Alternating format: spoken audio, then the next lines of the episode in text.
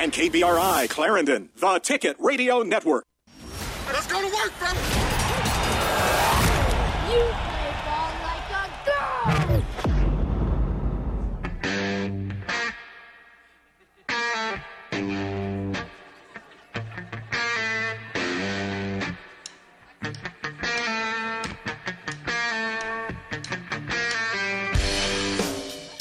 This is the Workday Red Zone on the Ticket Radio Network. Here's your host, Kara Richey.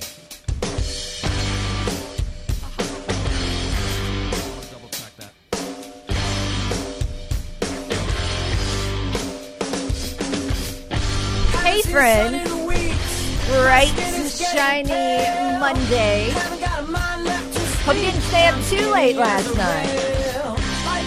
But hope you had a great, great Super Bowl Sunday. And uh, time to start thinking some baseball thoughts. Of course, we got two hours to recap the weekend that was before we dive into all of that. And we appreciate you being along for the ride here on the Workday Red Zone. Thanks for tuning in with us across the Ticket Radio Network, wherever you might be listening, whether that is on your radio dial or online at 953theticket.com.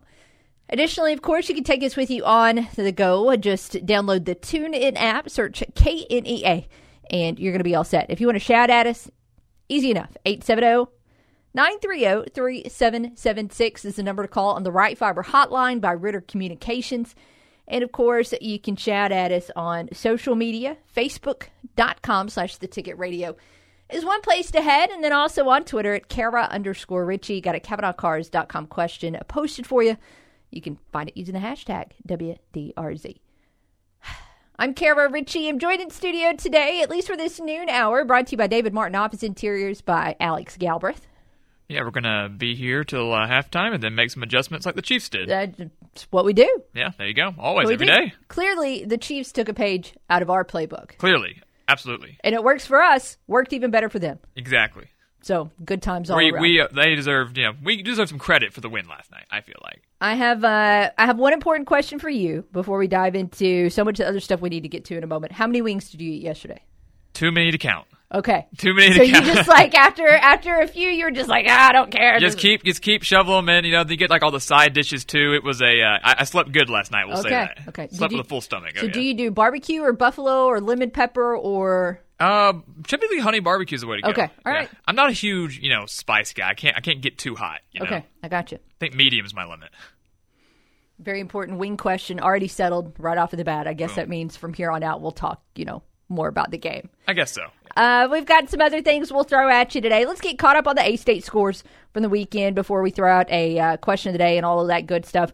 Unfortunately, not a good weekend for Arkansas State basketball on uh, either side of things, but.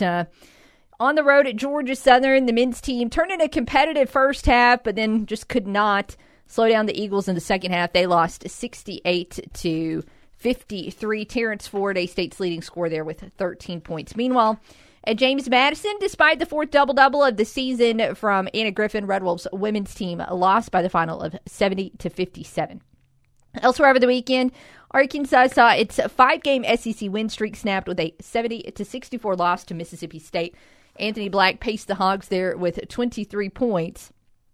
And the Kansas City Chiefs, as I'm sure you are aware, but I'm going to repeat anyways, raised a 10 point halftime deficit to top Philly 38 35 last night in Super Bowl 57. Chiefs' second championship in the last four seasons. No shocker at all that Patrick Mahomes was named the Super Bowl MVP. Uh, easy peasy, CavenaughCars.com question day. Don't overthink it. I want to know your biggest takeaway from Super Bowl 57. Um, whether that is a food related uh, takeaway, as Kendall has already chimed in with his answer on Twitter, or whether it is, you know, an actual takeaway on the game. Uh, just anything, anything that encompasses Super Bowl Sunday. Uh, you can chime in with your answer on the phones or on Twitter. As far as how it unfolded uh, last night, I, I felt like right off the bat, it looked like we were going to be in store for for some fun, right? Because the Eagles, who have been such a phenomenal, phenomenal first drive team all season long, did what they do. Uh, they were able to march it down the field right in under five minutes and get on the board first as, as soon as they touched the football. So that was a fun start. It took Patrick Mahomes and the Chiefs all of three minutes and 12 seconds to answer. So after one drive apiece, both teams had 75 yards on the board. Both teams had seven points on the board and thought maybe we were going to be in for some kind of like 63 to 63 nonsense. Was not quite uh, that action packed, but the game continued to have its moments. Now the uh, the the defenses did show up a couple different times, and so it was seven to seven after the first quarter. Second quarter starts eight seconds in with another Philly touchdown, and then uh, a quick three and out by the Chiefs, their first of the game. So you're thinking, all right, you know, Philly gets the ball here. They've got some momentum. It looked like maybe, maybe something would start going in, in uh, possibly a, a big, a big change going for the Eagles there in the middle of the second quarter, and then just kind of a weird fumble by by Hurts. It was a little bit of an unforced fumble. It's not one of those situations where you know a, a, helmet collided with the football or there was some crazy play on his arm or or anything like that. But you know Bolton of the Chiefs was able to pick it up at the Philly 36 and run it into the end zone and tied back up. Of course, Philly did take the momentum in the half. Uh, they scored a touchdown on their next play. Uh, then it was not quite a three and out from the Chiefs in their final possession of the first half, but uh, still not very much going for them offensively. And of course, the key play there was on the very last play of that drive. We saw Patrick Mahomes' ankle get just. Ugh, did not enjoy that replay. it was a, a, situation where he clearly came off the field in some significant pain. You could tell by the way he limped off. You could tell by his facial expressions and his mannerisms on the sideline. He did not feel good at all. And then Philly added a little insult to injury by getting on the board again with a field goal uh, after that play. So it was 24 14 at the half, right? Right. But one thing to remember always about Super Bowls, and I know you guys are aware of this, so just excuse me here while I state a few things that are obvious, is that half times are forever, forever, forever long when it comes to Super Bowls. So there was about 50 minutes from between Patrick Mahomes' ankle got wrenched and when the uh, Chiefs were back out there on offense, and the third quarter had gotten underway. So they looked pretty good on their first drive. Scored immediately, got it to within three points. Then we started to see a fun battle. Eagles got back down the field. They were able to kick a field goal. Then another Chiefs touchdown for their first lead of the game.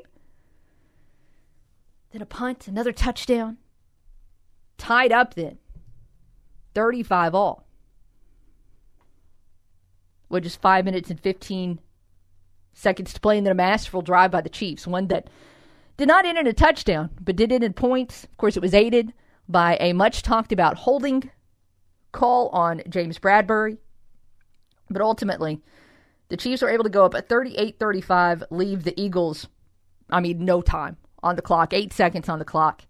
And that last second play uh, just I don't know. It was not a long enough pass from Jalen Hurts, which, to be fair, it was going to have to be one of the longest passes in NFL history for it to be complete, and there was nobody around to catch it or do any kind of crazy lateral nonsense or anything like that. So uh, that was it. 38 35 was the final. Chiefs come out on top. They win their second championship in four years. Mahomes, interestingly enough, had one of his lowest uh, yardage performances in a long, long time but also had one of his highest completion percentages and, of course, did not make a mistake. Three touchdowns, zero interceptions. He was named the MVP. Chiefs able to do uh, more on the ground than, than I thought they would. And then, of course, uh, you know, you had some of the usual suspects get in. In terms of touchdowns there for Kansas City, it was kind of automatic that at some point in time Travis Kelce was going to be able to find his way into the end zone. He did. Uh, so that's what they were able to do on offense. Philly's vaunted defense did not record a sack. It's one of the biggest statistical stunners of the game. That was something we talked about uh, quite heavily on Friday. Just how good they were in that aspect, how incredible their pass rush was, uh, just how terrifying Haason Reddick is, and uh, hat tip to the Chiefs O line for being able to more or less keep Mahomes upright. He did take a couple five hits but uh, Eagles did not record a sack. So that was how it unfolded last night. Of course, we had some interesting commercials in the meantime. We had a Rihanna concert in the middle of the game. And uh, yeah, I stuffed my face and had a blast. so I hope you did as well. We'll continue to recap all of that as we go along. I do want to wish everyone a happy pitchers and catchers report day. I know today is, is going to be primarily about recapping the weekend, including, of course, the Super Bowl, including some A State hoops. But man, today just screams baseball. This is a gorgeous, gorgeous day. Uh, Feb- for February in Arkansas, this is about as good as it gets. Hope you're able to get outside at some point in time this afternoon. Maybe roll down the windows for just a minute, and uh, it's uh, it should be fun. Grand Slam banquet tonight. Uh, coming up at First National Bank Arena. Super stoked about that. Went ahead and looked at A State Baseball's opening weekend weather coming up Friday, Saturday, and Sunday. And I'm not going to lie, it could be just a couple degrees warmer for my taste, but it's not any rain in the forecast. So you're going to take that 10 times out of 10 times on an opening weekend uh, for A State Baseball. So Super Bowl in the brain, baseball in my heart. We've got uh, so much more to get into. We'll step aside for our first break here this noon hour, brought to you by David Martin Office Interiors. More on the Super Bowl when we come back. Keep it here with us on the ticket. When she's not watching sports, She's talking about sports. and when she's not talking sports, She's tweeting about it. All right, boys, how did I tweet on this thing? It's Kara Richey on the Workday Red Zone. More than ever, we are reimagining our homes as places of retreat. We're minimizing stress and maximizing space. We're dreaming of spa like bathrooms, complete with beautiful vanities to hide the clutter and make room for candles. We're wishing we could de stress in a soaking tub or under a rainfall shower at the end of a long day. Make this the year that dream becomes your reality with Home Outlet. Our guaranteed lowest prices put quality products within budget and dream spaces within reach. Visit us in store or online at homeoutlet.com. If you have a craving for a sweet and delicious treat, it's time to treat yourself to Crumbl Cookies of Jonesboro. As you walk into Crumbl, get ready for the smell of freshly baked gourmet cookies like no other. Crumbl's menu rotates flavors weekly, and they always carry their crowd pleasing signature warm chocolate chip. Crumbl is locally owned and operated by Cody McPherson, a veteran of the United States Air Force and alumni of Arkansas State. If you have a craving for Crumbl, head to the shops at Hilltop in Jonesboro Download the free app. or go to crumblcookies.com. Have you noticed all the Harris Ford stickers on the back of all the vehicles in Northeast Arkansas? There's a reason for that. Hello there. This is Tara from Harris Ford in Newport. You see all those Harris Ford stickers because for years, your neighbors have been coming to Harris Ford in Newport for the ride they want at a price they can afford. If you have not shopped with us at Harris Ford and are in the market for a new or used unit, please give us the opportunity to put you in one you want and can afford and has a Harris Ford sticker on the back. Come visit with us at Harris Ford, exit 85 in Newport. At Right Fiber, we're proud to be backed by Ritter Communications, which has a legacy of connecting local communities for more than a century. That tradition of excellence continues with the selection of Right Fiber as the chosen internet partner for the city of Jonesboro. This means a better, faster connection, plus no hidden fees, no contracts, unlimited data, free installation, and Wi Fi. As Jonesboro's chosen partner, we're excited to finally bring Jonesboro residents the internet you deserve. Right Fiber by Ritter Communications. Right by you. This place has a pulse. You hear it in the canopy, feel it in the ground. Life, fully illuminated, engulfs you. From the birds singing in the treetops above to the tiniest insects in the soil below, you take a deep, cleansing breath, filling your lungs with the essence of the forest. Now, imagine it's all gone healthy, life giving forests reduced to nothing. No singing birds, no lush canopy, and water and food in short supply around the world. Time is running out to protect our forests, and without our love, they can and will disappear. It's our choice love it or lose it. Help protect our forests. Visit World Wildlife Fund at wwf.org/love. So I'm apartment hunting and having this debate with a landlord. Like I said, no pets. Just can't rent you the unit. Yeah, he's a dog, but sir, he's not a pet. He's four legged, he's hairy, he's on a leash, that's a pet. No, Henry is an assistance animal. Look, I'm legally blind. Couldn't you make a reasonable accommodation for my guide dog? Young lady, you can call your canine friend anything you want. Those are the rules. Rules? Rules that allow for housing discrimination? So I made a call to HUD to confirm that indeed landlords must make reasonable accommodations for assistance animals. And now we're so happy in our new apartment. If you think you've been discriminated against because of your disability, race, color, religion, national origin, sex, or familial status, call the HUD hotline 1-800-669-9777 or go to hud.gov slash fair housing. File a complaint. Make something happen. Fair housing is your right. Use it. A public service message from the U.S. Department of Housing and Urban Development in partnership with the National Fair Housing Alliance. This is your warning. You're entering the Workday Red Zone.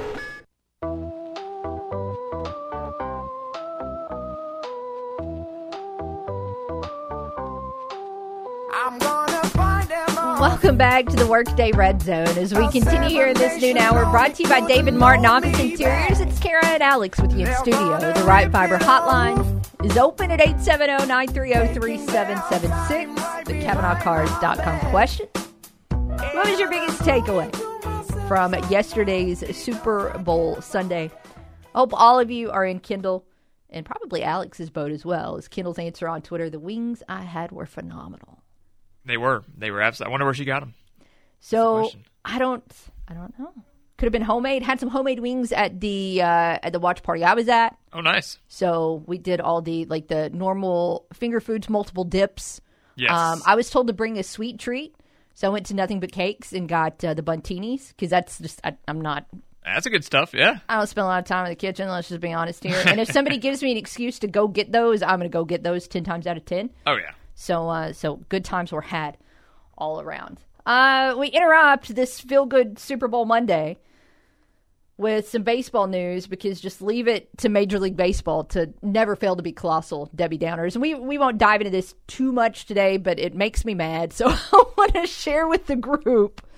Uh, but uh, MLB's joint competition, joint competition committee has voted unanimously to make the extra inning rule permanent for all games moving forward, starting this year, 2023 and beyond. So from now on, in all games, until maybe somebody gets some sense and gets rid of this, a runner is going to be placed at second base at the start of every extra inning.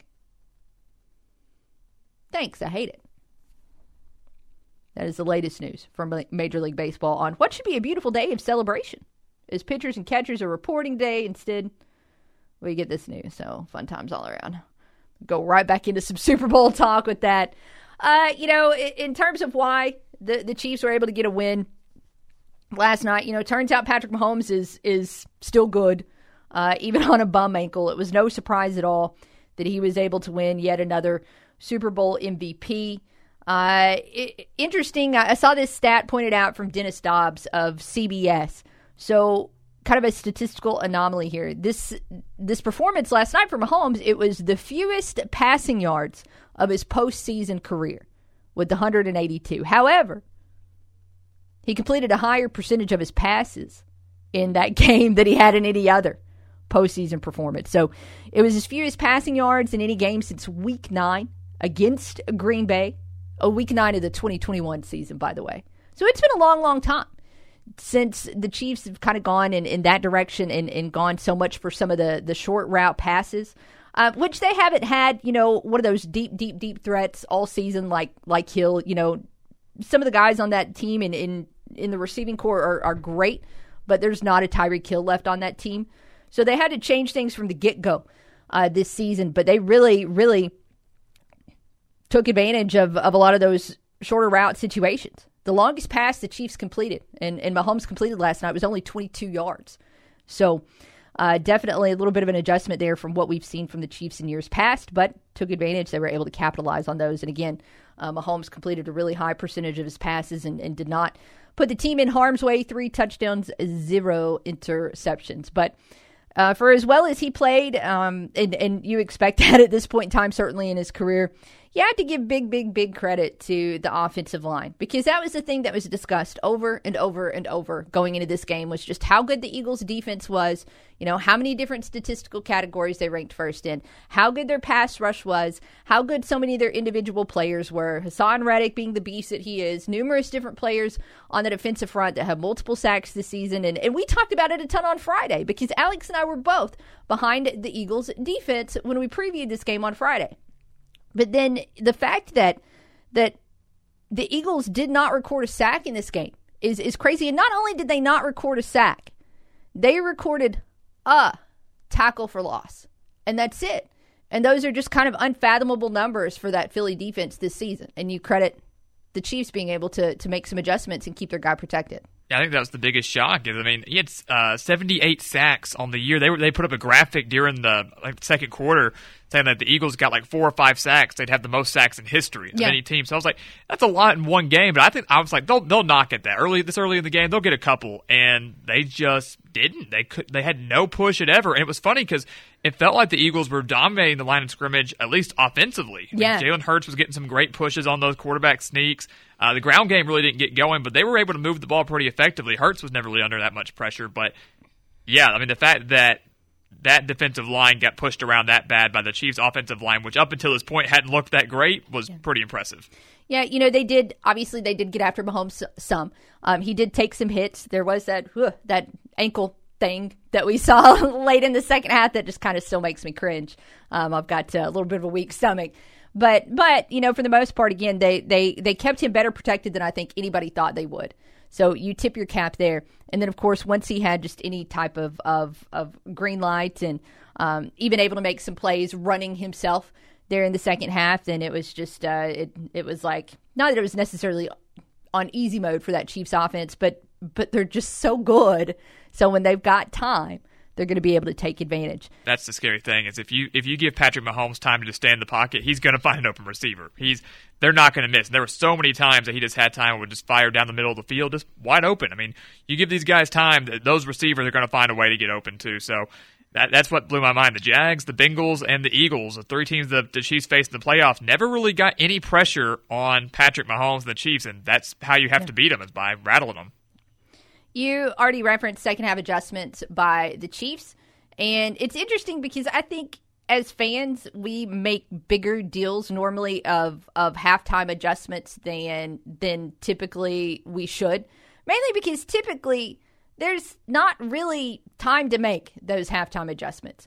I mean, typical typical half times. I mean, you're dealing with like you're dealing with a very small window. First off, you have to move like a 70 party player and coaching staff into a locker room, get everybody hydrated, bathroom breaks, whatever. So by the time that's all taken care of, it's almost immediately time to get back out on the field. So you don't have those opportunities to sit down and look at things that you can do better. But of course, 29 minutes as opposed to 14, 15 minutes gives you a much, much bigger window to go in and tweak things. And some of the things that the Chiefs did in the second half, particularly uh, Bieniemy and, and Reid working together to send some guys in motion to the goal line, those were just uh, some great, great plays. You guys want to weigh in on this, so let's go to the phone and check in with Wade. How are you? Oh, we lost Wade. I think he's back though. Let's go back to. Uh, let's try this again. Is this Wade? It is. Hey Wade, how are you? I'm good. It was a great game, wasn't it? I really enjoyed it. You know, I it it's yeah. uh it look, I wanted a game that was as competitive as as the prognosticators told us it was going to be and it did. It went down to the final play and you can't ask for much more than that. The, the uh, only thing I didn't like about the game was I did not like that last I think it was a holding call yeah. on the Eagles because it was close. I mean, I could see maybe a bit, but you know that late in the game, golly, you know I could see that going either way. Uh, but you know, it is what it is. Um, you know, I, it, it is what it is. But um, I, I'm a huge um, Patrick Mahomes fan, um, just because I just like the way he carries himself, and he's such a competitor. You know, uh, pretty banged up, and uh, still playing a heck of a game.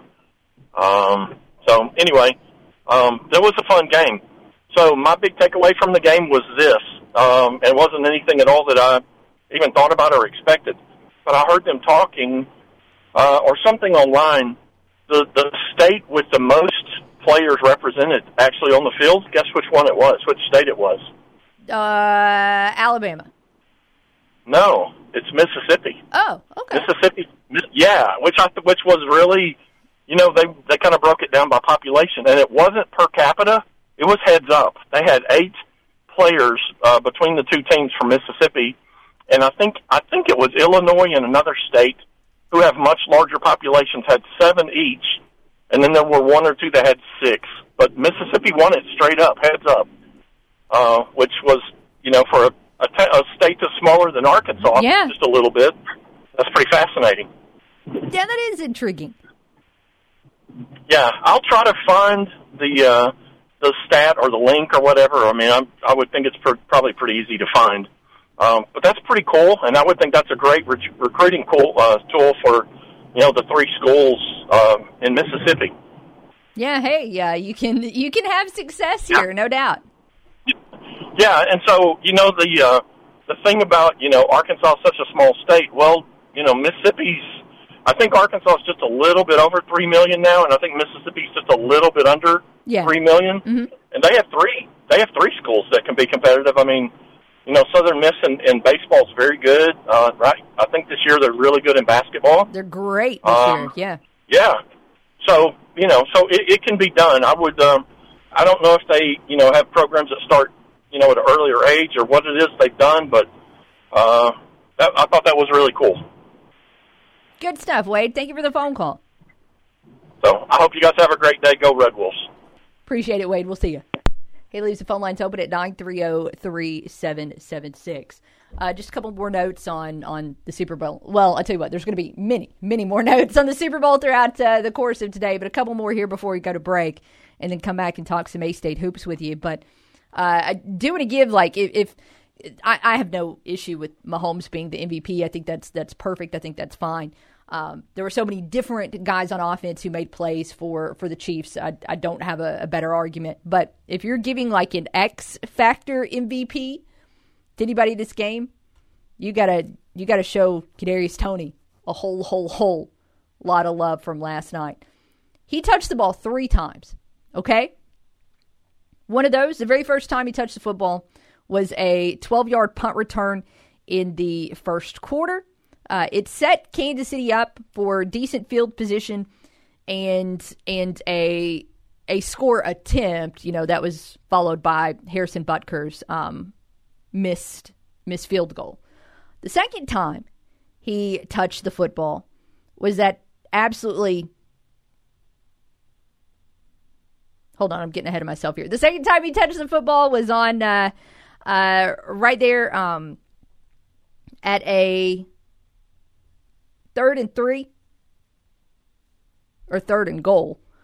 Uh, for, no, no, no. It was a third and three at the Philly five, but they uh, didn't get a first down. They got a touchdown instead, and that was that play where he kind of uh, one of the plays where the Chiefs put somebody in motion and then had him run back. So Kadarius Toney just had all kinds of daylight on his side of the field and was able to haul it in. And then the third time he touched the football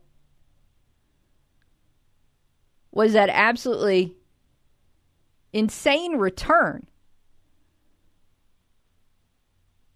for 65 yards that set Kansas City up for yet another touchdown. You want to talk about a guy making the absolute most of his opportunities last night? That was Toney. Touched the ball three times, had a touchdown, had two punt returns, one of which set up KC for another touchdown. Pretty good stuff. That's a good knot. Got to be ready to take the opportunities that were given. Uh, one more note on on the game. A lot was made going into this week about you know the Brother Bowl, uh, Travis Kelce, Jason Kelce, what was going to happen there, depending on on who won. And of course, Jason Kelce of the Eagles did congratulate Travis Kelce of the Chiefs. Basically, immediately after the game, he just said, "Bleep you, congratulations." and that was it. So uh, I don't know how awkward the next family gathering will be around Donna Kelce's table, but uh, I imagine it'll still probably be all right. Let's go ahead and step aside for a break. Uh, I do want to recap the weekend that was for A State men's basketball. We got some audio to share with you from Mike Balado. We've got some Grand Slam banquets to talk about. Um, so that is all on the way when we return from break. Keep it right here with us on the ticket. The only sports host around that has a dog named Crash Davis. And when you speak of me, speak well. Kara Richey on the Workday Red Zone. Soybean prices down a bit this hour. Hello, I'm Scotty Woodson on the EAB Ag Network with your EAB Noon Market Report. March corn at 684 at three and a half, with May corn at 681 up two and three quarters. March soybeans at 1539 and a quarter, down three and a quarter, with May soybeans 1532 and a quarter, down one and a quarter. March wheat at 791 and three quarters, up five and three quarters, with May wheat at eight and a half, up four and three quarters. March cotton at 8603 up 76, with May cotton at 8616 up 58. March rice at 1801 and a half, down seven cents. May rice at 1829 and a half, also down seven. Moving on to livestock now. February live cattle 161.95 up 75 with April live cattle 160.47 and a half up 92 and a half. March feeder cattle 186.97 and a half up 57 and a half with April feeder cattle 191.52 and a half up 85. February lean hogs at 75.80 down seven and a half with April lean hogs at 84.67 and a half up 135. That's your EAB Noon Market Report, and I'm Scotty Woodson. Have a great day. When we walk, when we reach, when we play, we're moving through life. Lately, we haven't been moving enough. An estimated 80% of Americans aren't getting their recommended daily physical activity. This is a health crisis, and the solution is in our hands and our feet. It's on our shoulders, it's on our backs, it's in our souls. It's time to move and keep moving, America. Wherever you are, however you can. Movement reduces your risk of diabetes, heart disease, and cancer. It improves your brain function, pain management, and immune system. And when you need help, physical therapists and physical therapist assistants are by your side, increasing your strength and mobility and improving your quality of life through prescribed exercise and teamwork. Because we are meant to climb, to dance, to soar, to thrive. Choose to move. Choose physical therapy. Visit choosept.com. Hytrol's mission is to create material handling technology and relationships that move the world. You see the mission statement being lived out pretty much everywhere at Hytrol. It's a pretty unique mission in that there's a greater purpose in it. If you think about the idea of moving the world, everything that we use in our day to day lives, that our families use, everything is impacted by the work that we do at Hytrol. And so there's a bigger purpose there. Become a part of the Hytrol family. Visit careers.hytrol.com. Did you know you have access to medical weight loss within the only integrated health system in Northeast Arkansas? Get a head start on your 2023 health and fitness by booking an appointment with the NEA Baptist Weight Management Clinic. Crush your goals and feel the results while saving money with the lowest cash price in town. Call 936 8000 to book your appointment with the NEA Baptist Weight Management Clinic and let nurse practitioner Angie Jones tailor a plan specifically for you you. That's 936 8000 NEA Baptist Weight Management Clinic. Medical weight loss you can trust. Whether you're building a home, repairing it, or just starting a do it yourself project, trust JT White Hardware and Lumber to help you get the job done. JT White Hardware and Lumber has been family owned for more than 50 years and are an authorized dealer for Andersen Windows and Doors. Trust the name the pros trust and the one used on the most building sites. JT White Hardware and Lumber. All the tools and materials needed for any project, large or small. JT White Hardware and Lumber on Parker Road, just off I 555 at Harrisburg Road. A proud supporter of the A State Red Wolves. There's a monster under my bed. For a child with asthma, monsters are everywhere. There's a monster in my bathtub. Something as innocent as a teddy bear or a bath toy could trigger their next asthma attack. Here are ways to help freezing stuffed animals to kill dust mites, drying bath toys to prevent mold. Learn how to end your child's asthma attacks at noattacks.org or call 866 No Attacks because their next breath is in your hands. Brought to you by the EPA and the Ad Council. Turn it up and annoy your coworkers who wear the wrong colors. Back to the Workday Red Zone. Here's Kara Richey.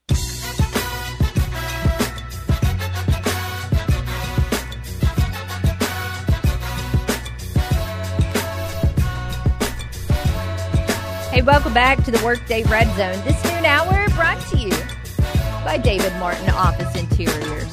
No matter what you need for your office, whether it's just a desk or a chair or a whole new cubicle and design layout, they can take care of that for you. And they are online at dmi-office.com.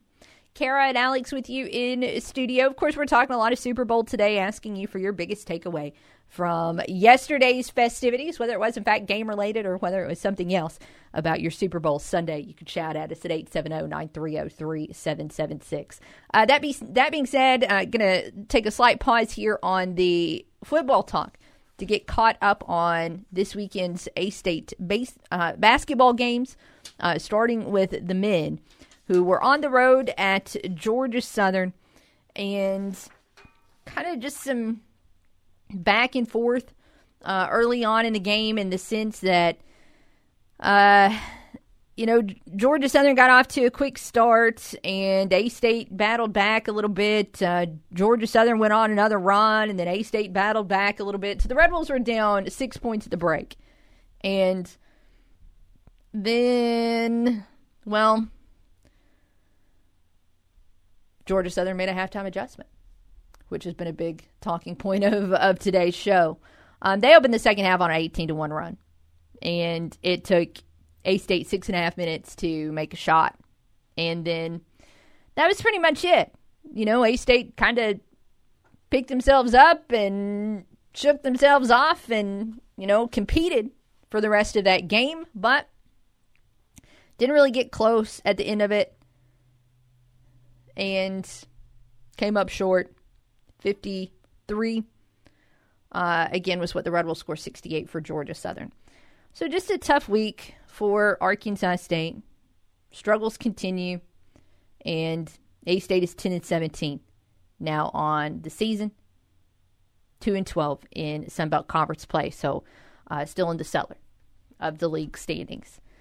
This is just a team where i don't I don't know kind of where you where you find wins right now because whether whether you like hearing about it or not, injuries are a part of this season's story. They are a huge part of this season's story.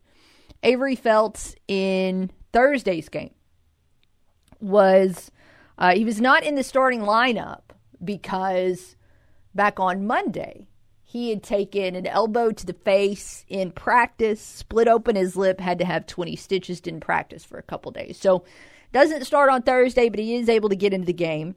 And in the game, I originally thought that maybe he got like hit in the mouth or something, and his and his stitches came open or something like that. But that wasn't the case. He actually took a hip pointer in that game. So he only played I don't remember how many minutes he played on on Thursday, 10, 13 somewhere in that neighborhood, but but he didn't play for the entire second half.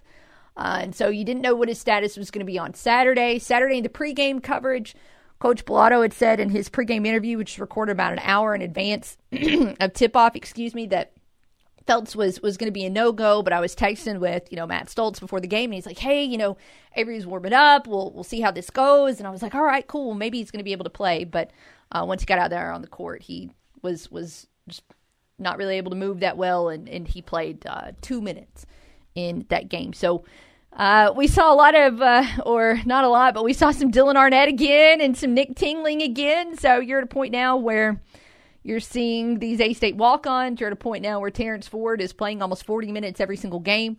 Um, Caleb Fields is still playing with a broken wrist. And it just kind of is what it is. There were six scholarship players. Well, Avery Felts again played two minutes. So technically there were seven scholarship players in, in uniform Saturday, but Felts was was mostly a no go, and it was just another shorthanded situation.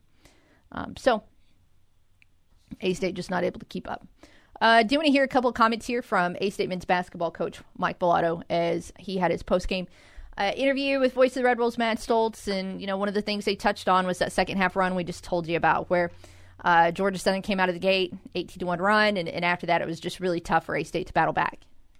Yeah, we had really trouble scoring uh, to start the second half. Um, they picked up the intensity a little bit. We had 13 offensive rebounds, uh, and that's what kept it close for us. And then, you know, we only had three the whole second half. So I guess they took on the challenge, and we missed some shots. There was a stretch there. I thought we missed four really good looks. They just didn't go in, and they capitalized on them. So when it stretches out like that, it's tough with limited bench. And um, the guys you have, and then we had some guys in foul trouble. Obviously, Isaiah and Omar were playing with three most of the time, so we just want to make sure we stayed in the game. We had to go more zone than we wanted to, but again, just the effort. Just try to keep, continue to get better and get back home and, and worry about next week.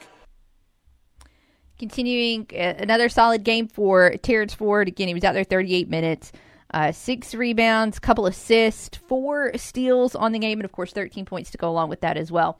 And Coach Balado, you know, continues to to have high praises for his his true freshman point guard. Yeah, played the whole second half. Can't can't eat 38 minutes. You know, handling the the pressure and handling the ball and playing their best player. You know, he had he guarded Finch uh, for most of the game as well, and did a good job. He only ended up with uh, four points. So uh, just continue to you know hope Terrence continues to stay healthy, and you know he took a big, uh, pretty hard hit on uh, Thursday, but he he fought through it. So we just need him to continue to play the way he's playing. We just talked about, you know, what's going on with Avery Felts health wise, and, and, Coach Balado elaborates on that, you know, why he was not going to play and then he did play and kind of how the, the afternoon unfolded in that aspect. Yeah, I told him it was adrenaline. You know, I know he wanted to go. He begged me to give him a chance, and I, uh, obviously, if he's ready, if he can go, I'd love for him to play. Uh, but once I saw him run out there, I knew it. He knew it too. So he he got dressed uh, in uh, in his warm up at halftime. He he tried. I, I, I love the kid for uh, you know making the attempt because you know we're shorthanded already. Um, but yeah, we just got to get him better for next week. Four games left on the season. Coach Balado talks about what's head, what is ahead. This week, as the Red Wolves are going to be back in Jonesboro. Yeah, we got two home games left, four um, total. Well, all we got to do now is try to do the best we can to get good momentum going into March. Um, you know, right now, the great thing about college basketball is you get guys back and healthy, and guys are playing better, and um, you go in a little bit of momentum, you never know what might happen. So we're just trying to get. I just told them in the locker room, all we got to do is improve the next game from the last. We got to get better from the last time we played. That's all. And if you do that, you'll come out with some victories. Um, and if not, you continue to improve going into March. So that's that's our motto right now is trying to stay as healthy as possible. Again, that was Arkansas State men's basketball coach Mike Balado following the team's 68-53 setback at Georgia Southern. Red Wolves going to be facing Troy on Thursday Georgia State on Saturday. Both of those games in Jonesboro. A whole lot of double, a whole lot of just stuff going on this week on the A State campus, right? You got a doubleheader Thursday for A State men's and women's basketball. Same thing on Saturday. Oh, you got a baseball series coming up this weekend on Friday, Saturday, and Sunday. Uh, so it's just going to be. Uh, I'm going to be. I'm going to be making a lot of lot of uh, trips personally out to campus this week. That includes tonight uh, with the Grand Slam banquet. More on that in just a moment. Um, there was a lot of stuff going on on social media this weekend regarding A State men's basketball. And can you guys just stop with any conspiracy theories that, that involve the players? They don't deserve to get dragged into this. Okay? Okay. Coming up tonight at First National Bank Arena is the Grand Slam banquet. I've heard good things uh, in terms of, of the crowd expected tonight. In fact, I think it might be uh, an all time an all time high uh, for the number of attendees, for the number of tables that are sold, which is just uh, fantastic because obviously that's that program needs support. Uh, but I love this event. I'm going to be out there looking forward to the media availability that's going to be happening before. So we're going to get to touch base just for a couple minutes with, with Patrick Renna and, of course, also touch base with Coach Raffo and, and see how the Red Wolves last weekend of the preseason unfolded before they get ready to take the field uh, coming up on Friday. So again, I, I hope. Uh, normally, I'd tell you, hey, maybe give them a ring, try and get a last second table. I don't think that's an option today. So uh, I know I will see a ton of you out there though, and, and looking forward to a really, really great time tonight. And I have no doubt we'll come back and, and recap some of that tomorrow. We need to step aside though, take our very last break of this noon hour. Brought to you by David Martin Office Interiors. We'll be back right after this here on the ticket. Nobody crunches the numbers like Kara. Take that for data. The Workday Red Zone on the Ticket Radio Network. I'm Dan Patrick, and this is Above the Noise. The LA Rams went all in on superstar talent last season, and it paid off. They utilized draft capital in order to secure star veterans. That helped LA win a Super Bowl and caused a ripple effect around the league. But Kansas City did things differently. Instead of trading all their picks, Kansas City traded one of their biggest stars, Tyreek Hill, in exchange for draft picks. The move was viewed as a massive risk by many, but the deal was a major reason for the team's success. With Hill's contract off the books, the team team signed Juju Smith Schuster, Marquez Valdes Scantling, and safety Justin Reid. And with the help of all the draft picks, Kansas City managed to draft four starting players in this year's big game. And that doesn't even include rookie receiver Skyy Moore. What the Rams did in 2021 was innovative, and with the success, there's always going to be imitations. But if we learned anything from Kansas City, it's that there are plenty of blueprints in building a championship. I'm Dan Patrick, and this is Above the Noise. This message is brought to you by Discover. Did you know you could reduce the number of unwanted calls and emails with online privacy protection? The latest innovation from Discover. Discover will help regularly remove your personal information like your name and address from 10 popular people search websites that could sell your data. And they'll do it for free. Activate in the Discover app. See terms and learn more at discover.com slash online privacy protection. That's discover.com slash online privacy protection. Time for new tires? Well, trust the experts at TireRack.com. They've been crushing it for over 40 years. Go to TireRack.com slash Dan, tell them what you drive, and you can use their easy-to-use decision guide. They'll show you the right tires for how and what and where you drive. They've got the full lineup of Kumho tires, test results, tire ratings, consumer reviews, fast free shipping, free road hazard protection. TireRack.com, the way Nobody makes Valentine's Day more special than Bennett's Flowers. And Bennett's is just a phone call away at 203 9844. Bennett's has all kinds of gorgeous arrangements that will thrill that special someone in your life. Everything from roses, blooming plants, chocolates, gift and goodie baskets. Bennett's Flowers has it. And this Valentine's Day, there's even more ways to shop with Bennett's. Yes, they'll deliver, but Bennett's also has a Valentine's pop up shop inside inside Gigi's Cupcakes on Red Wolf Boulevard with flowers, plants, and more. So go by Bennett's Valentine's pop up shop inside Gigi's Cupcakes, their studio location at 1350 Medallion Drive, or purchase grab and go gifts at the Truck Patch on Southwest Drive. And remember, Bennett's delivers. Order at bennettsflowers.com, Bennett's Flowers on Facebook, or call 203 9844. Bennett's Flowers, your Valentine's Day headquarters. 吃面 The big game means you score big deals on tires and wheels this month at Local Tire and Wheel. Don't get benched on the side of the road because of tires that you don't trust. Take the offensive approach and get the tires you require and the wheels you desire from Local Tire and Wheel, where this month you can get started for only $7. Only $7 gets you started in six months, same as cash. Local Tire and Wheel believes that everyone should have the option to travel on safe, dependable tires. But most of us don't budget for tires. But when we need them, we need them. And that's where local tire and wheel comes in. You get four tires today, and we build a payment plan to fit your budget with no credit check and everyone approved. And this month, $7 gets you started. Plus, local tire and wheel is kicking off their customer referral program. We'll pay you $100 every time you refer a new customer to us that gets a set of new tires. And this month, $7 gets you started. Local Tire and Wheel, 1518 South Caraway in Jonesboro. LocalTireandWheel.com. And on Facebook, search Local Tire and Wheel Jonesboro.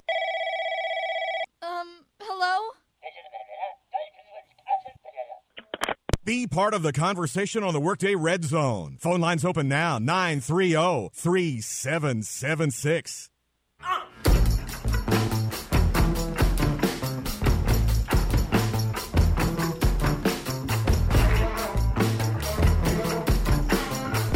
Welcome back to the Workday Red Zone. Last couple of minutes left in this noon hour. Of course, that means we still got an hour after this. We're going to continue to talk about last night's game and festivities, and uh, some more State talk on the way as well, including recapping the women's game from Saturday. So that is all on the slate. I will tell you one of the one of the sillier highlights for me is we're asking you today what was your biggest takeaway from Super Bowl 57 or, or, or, one of the things that I enjoyed seeing. Everybody took note of, of the octopus by Jalen Hurts, right? Because that is a term we discussed on this program either Wednesday or Thursday of last week. Whatever day it was, we were having the gambling talk. We were talking about a couple of different phrases. And somehow, I don't know what rock I've been under. Maybe you guys have been talking about the octopus statistic for years and years and years and years, and I didn't realize it. But but it was a new statistic for me. And in, in case you missed the conversation last week, an octopus is when a player, this same player, scores a touchdown and then the two point conversion on consecutive plays. DraftKings had set the odds for an octopus at plus 1400 entering the game. And then we got to see one last night, of course, with uh, with the Eagles trailing 35 27 with uh, five and a half ish minutes to play. Jalen Hurts was able to run it into the end zone on a first and goal play. And then, of course, at that point in time, Eagles were still down 35 33. So, what do you do? Well, duh, you go for the two point conversion. What did the Eagles do? They once again uh, had Hurts call his own number, and he was able to run it in. I was legit cheering for the octopus at the Super Bowl gathering that I was at. I was very, very excited to point out what that was. One of the things we also talked about last week was a scorigami. And a scorigami in the NFL is when there is a brand new, never before seen score ever in NFL history. And we also, at a certain point in time last night, in fact, after Jalen Hurts' octopus, uh, we also had a significant chance for a scorigami because there's never been a 43 to 42 final in all of NFL history. So had had the Chiefs moved a little bit quicker on their last possession of the game and, and had they been able to get into the end zone instead of settling for a field goal, which I mean, look, clearly their strategy was best because it won them the game, but who knows what would have happened? You know, if the Eagles had been able to, to get back in the end zone as well, it could have been wild. Could have been. Coulda, shoulda, woulda. We could have seen a scorigami and an octopus both in the same game. But we did not. And we clearly told you not to bet on both of those as, as some kind of like parlay. Because even though a $100 bet would have earned you over $31,000 in payout, it was also a borderline. I mean, was there a chance? Sure. But it, it wasn't going to happen. So I hope nobody did that because basically you set your money on fire. But kudos to those of you that did actually bet on the octopus because we did see it. I honestly thought if it did occur last night, it would have been uh, possibly at the hands of, of Travis Kelce, But Jalen Hurts was able to to do that, and it was it was pretty pretty cool. I was very excited that something we talked about came true on the show. Had to tweet about it last night. Uh, coming up again in the uh, in the second hour, some more talk uh, on the Super Bowl, of course, and then also some A State women's basketball talk as well. So that's what we'll be diving into in the second hour of the program, along with uh, quite a few more open phone lines as well. Alex, what was other than the wings second half adjustments? One big key takeaway you have from yesterday's events. Well, I think uh, you know from from a game standpoint, I think we're all talking about. Well, first off, I will say this: I think Jalen Hurts outperformed Patrick Mahomes. Okay. I will say that Hurts did better than Mahomes, even from a stat standpoint.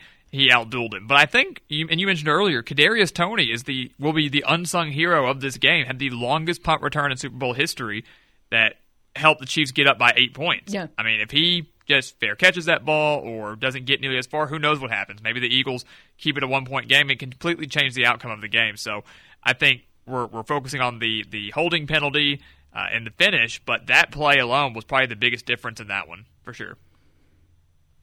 Coaches will tell you special teams matter.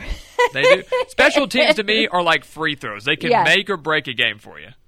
I mean, you know, you it's one of those things that if you if you stress special teams, it doesn't mean you're always going to have a moment like we saw last night with the Chiefs in that return. But you can watch teams and tell who doesn't have that Yes. level of focus on it and you're just sitting there shaking your head. And it's more it's more noticeable along the college lines in the college game to me than it is necessarily at the NFL level because the just the talent at that level period. But I mean, special teams matter. They do. They And are. They're huge. I mean, Yeah. yeah, it's your your kickoff coverage is key. Your punt return coverage is key. The the process of the snap to the hold for a kick is, is so important. So, and I'm not going to lie, I was kind of secretly hoping for like an overtime game. You know, Yeah, we saw yeah. so many players, you know, last night slipping on that grass. So I was like, what if like Butker tries to plant and like slips and we go to overtime? Like, how crazy would that be? So I was like, I was kind of hoping that he would.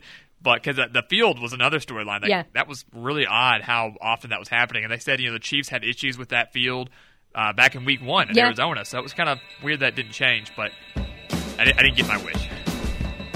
It was still a great Sunday. It was. So it sounds like you had a great Sunday. It sounds like you had your wings, which was the key, key, most important part of the day. My team's not in it. That's the most important thing. There you go. Alex, thanks for your help today. Got to see you tomorrow.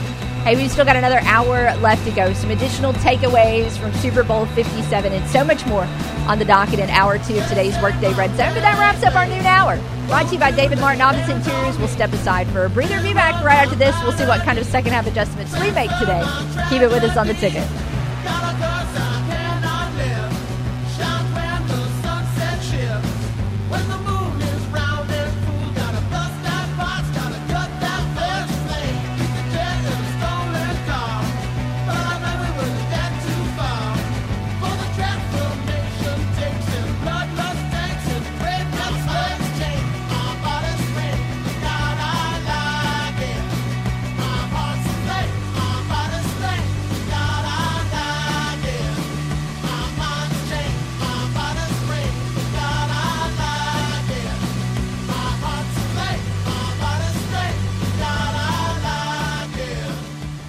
This is Will Oswald with your Monday Ticket Radio Network Sports Update brought to you by Plaza Tire Service. In women's college basketball yesterday, the Arkansas Razorbacks set a program record in a 61-33 rout of Missouri at Bud Walton Arena yesterday afternoon. The 33 points, the fewest allowed in an SEC game in program history. It was Chrissy Carr leading the way for the Hogs with 18 points. They'll host the Tennessee Lady Volunteers Thursday at 6 at Bud Walton Arena. In college softball, the nationally top 10 ranked Razorbacks swept their way through the Rebel kickoff to open the season in Las Vegas over the weekend with a 5 0 mark with two run rule wins over Weber State, also a victory over the host UNLV in that tournament. They'll be in the TaxAct Clearwater Invitational this weekend in Clearwater, Florida. And in the NBA yesterday, Ja Morant's game high 25 points, not enough, as Boston came back to beat the Grizz in Beantown 119 109. Memphis back home Wednesday night to take on the Utah Jazz at FedEx Forum. Four tires in one hour, guaranteed at Plaza Tire Service, and that's the latest from the Ticket Radio Network. Quick Lane in Jonesboro is your one stop shop for tires, brakes, and alignments. Right now, buy three tires and get one free on select brands, with tires starting as low as $59. Plus, financing options are available. At Quick Lane, we also do brakes, alignments, and oil changes for all makes and models. Your one stop for tires, brakes, alignments, and oil changes is at Quick Lane at the corner of Caraway and Highland next to Tommy's Car Wash, or call 870 934 1907. Make today more interesting with Betly's online sports betting action. You can bet on pro and college games with Betly, the only online sports book in Arkansas and Tennessee. And right now, every new customer can cash in on a $250 risk free first bet. Download the Betly Sportsbook app now in the Apple and Google Play Store or visit Betly.com. With Betly, every game matters. Must be 21 or older and located in Arkansas or Tennessee to bet. Play responsibly. For help quitting, call 800 522 4700. Cupid's Arrow is struck at Gamble Home. It's a special sale for couples this February as you can now buy one chair and get the second half price. Accent chairs, recliners, dining chairs, and stressless chairs. Plus, buy a La-Z-Boy sofa and love seat and get a free TV and $100 off a recliner. Don't wait. This sale ends February 26th or while supplies last at Gamble Home in the Farville Curve and in the Uptown Shopping Center. Shop local and give local at Gamble Home. Some exclusions apply. See store for details. More homes are using metal roofing than ever before. Discount Metal Roofing Supplies in Trumann is offering discount prices to the public and has everything you need to install your metal roof. A roof from Discount Metal Roofing Supplies is built to last much longer than asphalt shingles, going 40 to 60 years and beyond. Plus, it gives you durability to the elements and in the long run is going to save you money. Discount Metal Roofing Supplies, 200 West Main, Building 39 in Trumann, and call 870 418 0790. Did you know that First National Bank has been serving Eastern Arkansas since 1886? For 135 years, we have been meeting the needs of Eastern Arkansas. It's not only that we know your name, those that have worked before us probably knew your great grandparents' name. Banking definitely looked different then, but it is the same personal service that we pride ourselves in today. And as most banks have changed hands over time, we are still locally owned and operated. Consistency, stability, and community are what we are built on. First National Bank of Eastern Arkansas, member FDIC. NEA Golf Cars remind you the next spring will be here before you know it. And when it arrives, make sure you're making your way around the course in a sweet ride from NEA Golf Cars. And you can book yours now by calling 236 Golf. NEA Golf Cars is home to all the top brands, including the industry leading Onward by Club Car, plus a large selection of used carts and all the parts and accessories to make sure your cart looks and runs its very best. Visit NEAGolfCars.com or call 870 236 Golf. NEA Golf Cars, Highway 49 in Paragould. This is KNEA K237FI 95.3 and K245CW 96.9 Jonesboro and KBRI Clarendon, the Ticket Radio Network. Halftime's over, and we're getting back to work. Hour two of the Workday Red Zone begins now. Here's Kara Richey.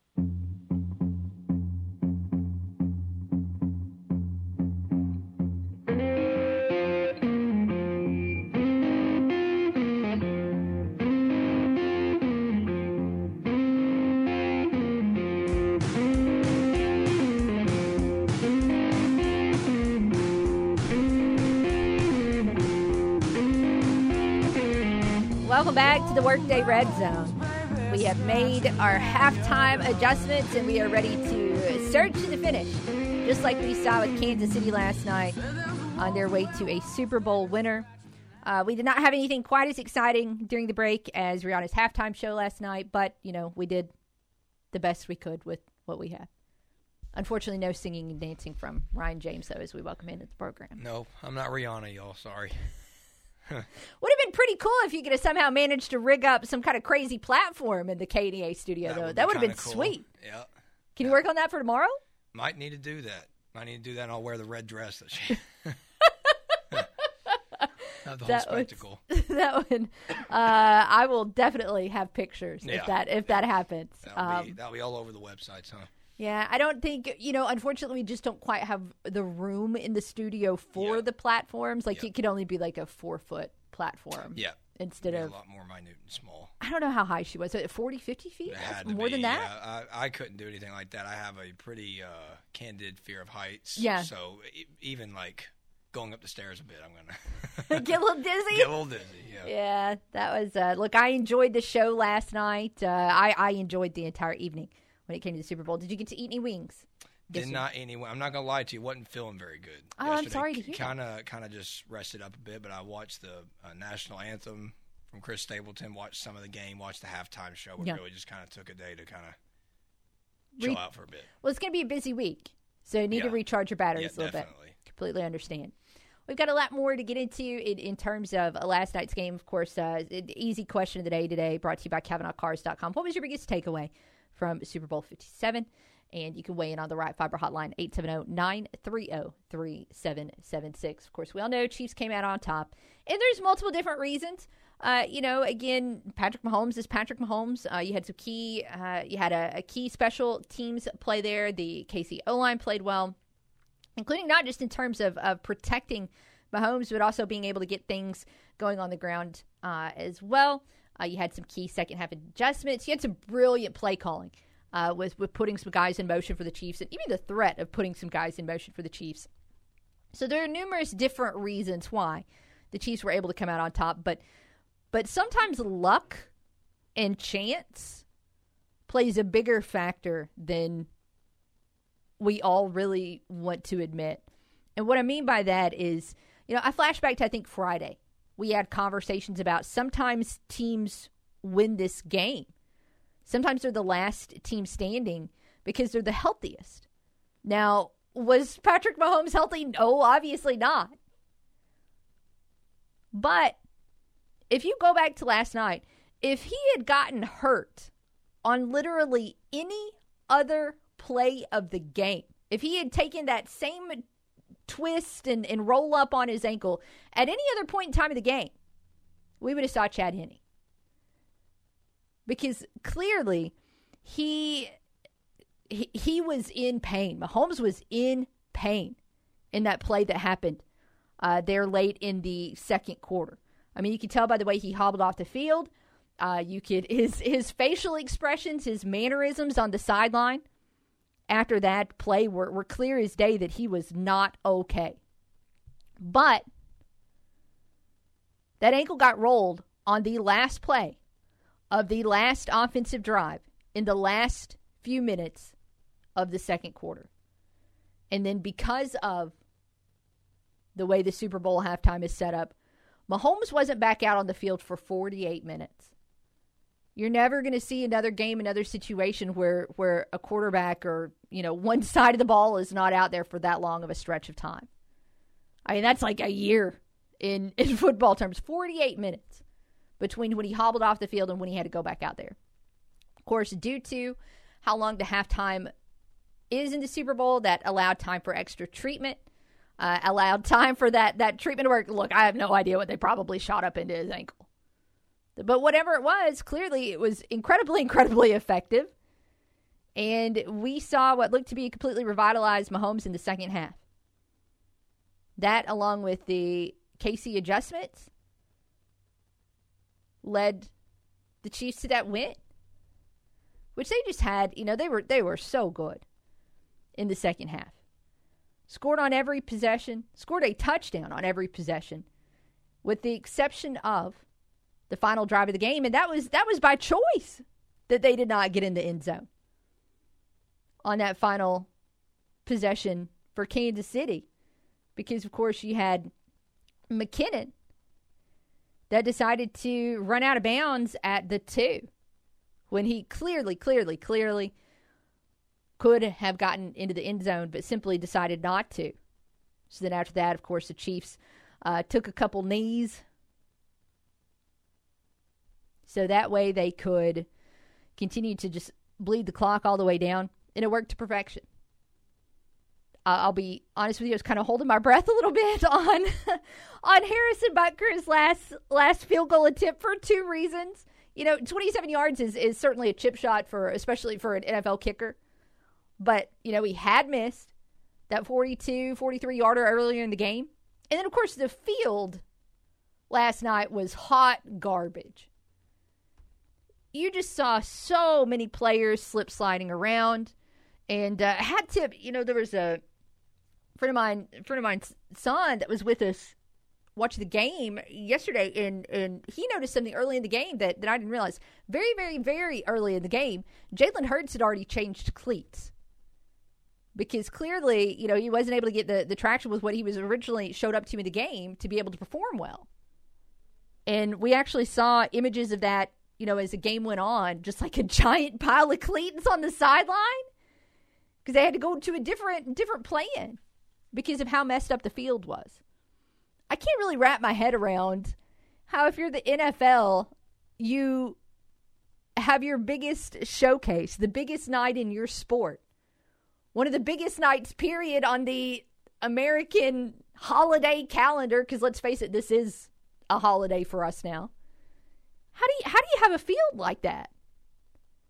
Especially with the the resources they have now in the NFL to make sure that that doesn't happen.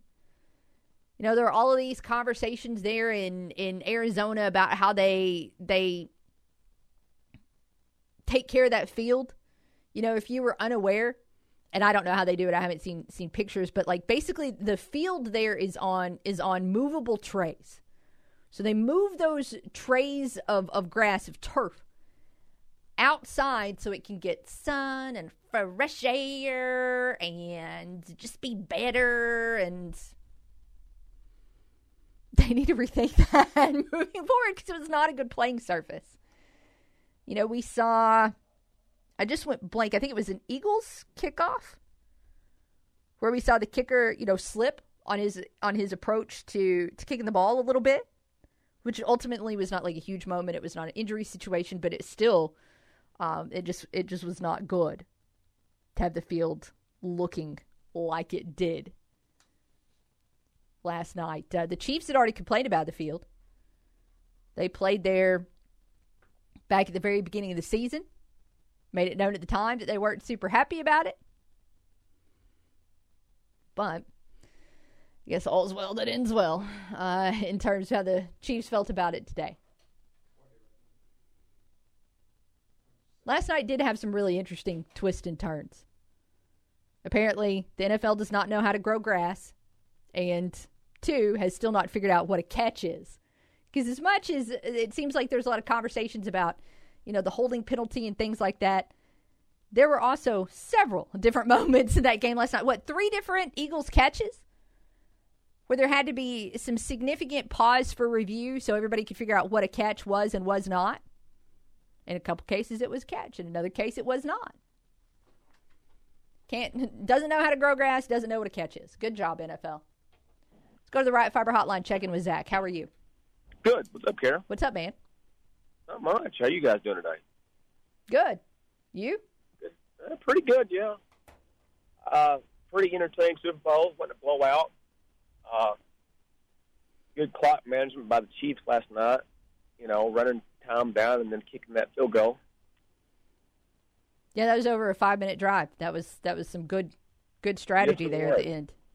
You know, all these years before Andy Reid coming up, you know, coming up, uh, you know, uh, even when he was in Philly, when he had McNabb and T.O. in that group, you know, and then we went to Kansas City and they had Alex Smith, you know, trying to get past Pittsburgh and then New England, and yeah, it's like he's probably looked at as the premier coach in the NFL. I mean, he's he's the he's the top guard now, isn't he?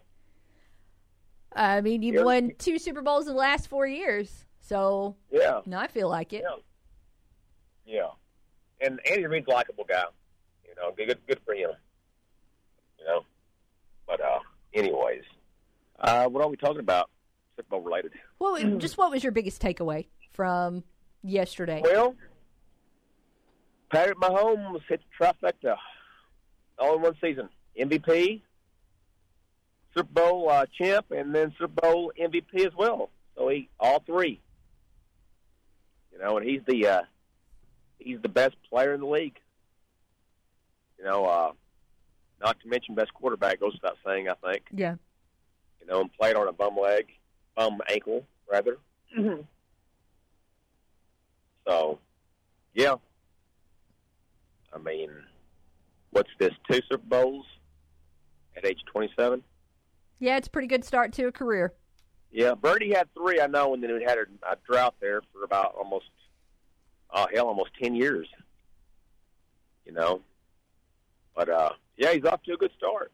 You know, I was kind of pulling for Philly though because I like Jason Kelce out of the two brothers. I think he's more down to earth. Uh, Travis is a bigger hot dog than his brother is, and Jason seems like he's more down to earth. You know, you know what I'm saying? yeah, I was, you know, I was, I was kind of had the rooting interest for the Eagles as well as, although my my rooting interest was was Jalen Hurts related. I, I really wanted to see him have some success, and for the most part, he did. He just there was honestly just one big mistake made last night between between either one of the quarterbacks, and unfortunately, that was when that ball slipped out of his hands, and the Chiefs were able to return it for a touchdown. Yeah, yeah, you're right. You're right about that. Halftime show wasn't crazy about it, but it wasn't bad. I mean, it was you know she did a decent, she did a pretty decent job. wasn't nothing that really stood out. that I'll remember from years to come. You know, it's one of the best halftime shows that come to mind. You know what I mean? I thought the platforms were cool. I really did. Well, yeah, it was cool. I mean, but she didn't do have she didn't have to do all the you know rubbing on herself and all that. That you know didn't have to do all that. You know, you're you're out there and your performance was going well. Uh, the choreography was good, but you know I didn't have to didn't have to start grabbing yourself in certain spots. You know what I'm saying? All Hello? right. Yeah, It's sorry, it's my- just a performance. I mean, that's kind of the content of, of some of her songs. It was not. I guess I'm a prude. No, it was just it's it was just not No, necessarily unexpected that she would do something that would push the envelope a little bit uh, with with some of what she just some of the content of, of her songs. You know. Yeah, I mean, if you're talented, you don't got to do all that. You know, I mean, it's you know, but you know, it is what it is. Uh, but yeah, overall, it was a pretty good. It's a pretty good show. You know, uh, I like the Breaking Bad commercial. Did you get a chance to see that one? Uh, No, uh, I was just going to add on to the show. I don't think last night's show was really meant so much as the spectacle as it was Rihanna on her own kind of is the spectacle. Her Yeah. voice is kind of like the standout. Like last year's show was a whole thing. They had the entire football field mapped out as Compton, Right. California. The Weeknd the year prior had this gigantic Las Vegas S show. So I feel like the past couple of years has been purely based on spectacle, not necessarily the musicality. Last night was purely Rihanna showing off how great a singer she is. Oh yeah, hey, don't get me wrong. She's got a great catalog. You know, I mean, I can attest to this, Karen. And maybe you can. Back in back in the day, when we was coming up in the 2000s, I was you heard Rihanna play all her stuff played at played at the Eagles and yeah. Electric Cowboy and all over. You know, man, you go into the clubs, right, right, Carol? I mean, she played she played twelve songs last night. and They were all you know certified hits. They mm-hmm. were all things that that you could Yeah. have heard all throughout her career multiple times. You know, playing songs that would have played once an hour every hour on Yeah, Kiss FM during the year that they were released. I did not see that commercial though. Though I heard he had a ball Yeah. cap on. He didn't actually shave his head. He did have a bald cap on. Yeah. Yes, he did. Yeah. Jesse didn't say the B word. I was, Yeah. Doritos, but you know, blank. Yeah. But uh, Didn't say his catchphrase. Anyway. Yep. I wish Saul Goodman would have had a cameo in that as well. That'd have But, been uh, cool. Yep. Been asking for too much. I don't know. Anyways, all right, guys, have a good one. Hey, you too. We'll see you.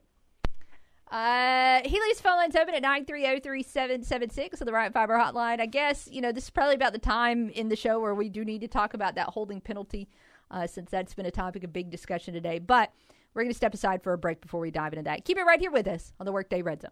Enter the Workday Red Zone. Weekdays noon to 2 on the Ticket Radio Network. Tax time is drive now time at Car Today because we just say yes. Yes to offering you a great selection of Carfax verified cars, trucks, and SUVs that you can buy now and pay later. Use part of your expected tax refund as a down payment and drive away today. Bad credit, no credit, bankruptcy, no problem. Because at Car Today, we know bad things happen to good people. And all of our vehicles come with our peace of mind package included, which is free warranty, free oil changes, debt protection, sales tax financed available, and satisfaction guarantee. And with tax time at Car Today, you bring us your pay stub and we'll use part of your expected tax refund right now to get you into the car, truck, or SUV you need. So stop by Car Today and see how you really can buy now and pay later. Plus, when 10 people you refer buy a vehicle from us, we will pay off yours. It's tax time at Car Today, 3404 Stadium in Jonesboro or E neacartoday.com. Just say yes. Play It Again Sports wants to pay you money. Now that I have your attention, Play It Again Sports in Jonesboro wants to buy your used sports equipment. You heard me right. If you have something that's either outgrown or no longer being used, bring it to Play It Again Sports now. They're looking for youth and adult baseball and softball equipment, golf, weights and workout equipment, disc golf, you name it. Play It Again Sports can turn it into cash for you. Go by Play It Again Sports at the corner of Highland and Caraway in Jonesboro. David Martin Office Interiors is a proud supporter of Arkansas State and Northeast Arkansas. If your office or home is in need of furniture with excellent functions in every aspect, go to David Martin Office Office interiors. Get office concepts for any type of business desks, seating, cubicles, design layouts, space planning, and more. Whether you're a startup or an established company, David Martin Office Interiors has everything you need to help you cross that finish line. Online at dmi-office.com and next to Jonesboro Gymnastics Academy. David Martin Office Interiors, trusted since 1975. It's time for the 52nd Annual Junior Auxiliary of Jonesboro Charity Ball, Saturday, March 4th at the Embassy Suites by Hilton Red Wolf Convention Center. Tickets are 175 per person, and you can get them now online at jajonesboro.org. That's jajonesboro.org. This year's theme is a circus soiree, a night under the big top. Registration will begin at 5:30 p.m. with the program and dinner at 6:30 and the live auction at 7:30. This year's program includes gaming with a poker tournament, dancing, live and silent auctions, and much more. And live music this year with Memphis Soul Review performing on the Tommy's Express Car Wash stage. All funds raised through the event will go to support the 12 projects that are funded by the Junior Auxiliary in Craighead County. We'll see you at the 52nd Annual Junior Auxiliary of Jonesboro Charity Ball, Saturday, March 4th at the Embassy Suites by Hilton Red Wolf Convention Center. Be sure to follow Junior Auxiliary of Jonesboro on social media for more details leading up to the Charity Ball. You can imagine how happy we all were. My wife, our three kids, and I have found the perfect apartment to rent. My school is right down the block. yes, it is. Mommy, can we go to the park anytime we want? Anytime we want. So you can imagine trying to answer all their questions after the landlord turned us down. What happened? Why can't we live there? Why not, Papa? What was I going to say? The landlord doesn't want families with kids in his building? We made a call to HUD and found out that being denied because we have kids is illegal. We got answers. We got help. And we got the apartment. If you think you've been discriminated against because of your familial status, race, color, religion, national origin, sex, or disability, call the HUD hotline 1 800 669 9777 or go to HUD.gov slash fair housing. File a complaint. Make something happen. Fair housing is your right. Use it. A public service message from the U.S. Department of Housing and Urban Development in partnership with the National Fair Housing Alliance. Empowering people out of poverty, helping kids to shine. There's nothing quite like it. At World Vision, we want every kid everywhere to grow into who God created them to be. And we know that you do too. Learn more at worldvision.org. On paper, it's the best sports show around. Back to the Workday Red Zone.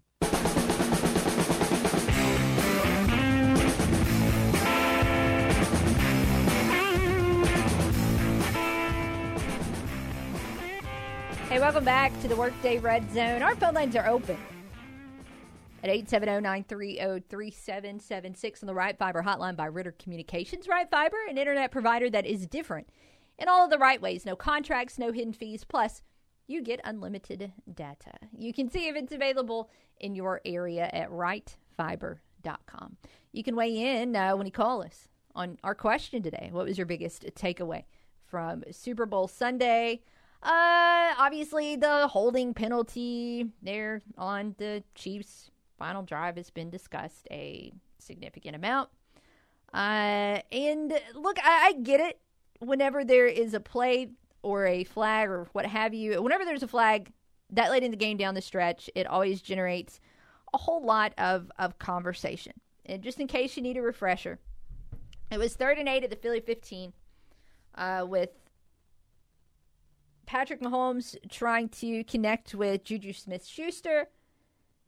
And instead, James Bradberry was flagged for defensive holding. And it was a four yard penalty. Of course, it came with a fresh set of downs. So, next thing you know, it was first and 10 at the Philly 11. Of course, we know what happened after that. That was where McKinnon almost got in on the touchdown, and then there were a couple knees, and then a field goal, blah, blah, blah, blah, blah, blah, blah. I, I, I hate the fact that you get to the end of the game and that was such a momentous flag. I hate that because we'd had such a good game. Um, yes, there had been some reviews over what is and what not, what was not a catch, but I don't remember there being a lot of penalties earlier in the game that that you know we sat around and as a friend group last night and like talked about ad nauseum, right? The way that the the holding call got talked about right after the game. But at the end of the day, James Bradberry, who was the one who was hit with the penalty, says it was a hold. And I'm going to defer to him in terms of uh, the fact that I, he he knows far more about the game than I ever will. He knows far more about what he can and cannot get away with at his position than I do. And so it just kind of is what it is. I don't I am not of the mindset that you can and cannot and should and should not call certain penalties or fouls at different times of the game. I want to see a consistently officiated game from the time a game kicks off or tips off all the way to when the final quarter or half, the, whenever the numbers on the clock hit zero. I want to see the same from beginning to end. And I know other people don't feel that way. Maybe at the end of the game, you want to see an official swallow their whistle a little bit more. But I like consistency. So if that would have been a hold, and it would have been, as James Bradberry told us, that that would have been a hold in the first quarter. And if that would have been a hold in the first five minutes, should have been a hold in the, the final five minutes as well. By the way, you know that James Bat- Bradberry was a Red Wolf, right? And if you're sitting there going, wait, what? It's okay because I had that same reaction this morning too. And, and hat tip uh, to Philip Butterfield, course, A State football alum, color analyst for Arkansas State football. Uh, James Bradberry signed with Arkansas State out of high school. And that was, uh, he signed the year that Hugh Freeze was the head football coach. So he was a part of Hugh Freeze's signing class. Uh, so back when back when uh, signing day used to actually be on February, James Bradberry signed with A State like February second of two thousand eleven or whatever. Spent the first season of his collegiate career in Jonesboro, and he actually redshirted that year. And he was kind of you know debating going somewhere else. And of course, then Arkansas State football made a coaching change, hired Gus Malzahn, and what Bradberry said in some other comments regarding his departure is that, you know, A State saw him as a safety. He wanted to continue his career at corner, which, I mean, let's be honest, it's worked out okay for him. And so he decided to depart and go to Samford. So technically, there was there was a red wolf on the field last night. I didn't even know that. I mean, the dude probably had more college hours from Arkansas State than I do, but it's neither here nor there. I thought that was an interesting story. I, I had no idea, no idea that Bradberry had been in Jonesboro. Went back and looked and and you know found some of the notes about about when he signed. You know, you go back and look, and of course, uh, Hugh Freeze had some comments on him when he was a member of of that signing class again, all the way back in 2011. Talked about the type of player that he thought that he could be. If I can get this link to pull up that I'm trying to click. Uh, but some comments back at the time to, or excuse me, back in the day to Matt Roberson, of the Jonesboro Sun. Freeze talked about Bradberry, whether he would fill in at, at safety or at the time at nickel.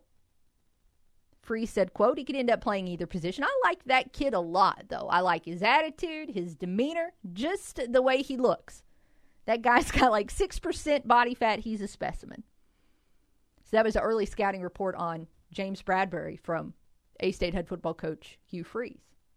Now, again, Bradberry was only here for a year. It never saw the field during a game because he redshirted. And then went to Samford. Obviously, had a very good career there. I mean, he's an Alabama native, so went a place a little bit closer to home. And then, of course, uh, that worked out well for him in the end. He got drafted. He's been on a couple squads since then and has had some success with the Eagles. But if you were unaware of that, just wanted to pass that along because again, I was I was unaware of that until this morning when Philip Butterfield gave me a heads up. Um, the, the hold is not why the Eagle or the the call of the hold. That's not why the Eagles lost that game. And I hope wherever James Bradberry is today, he's not beating himself up too much.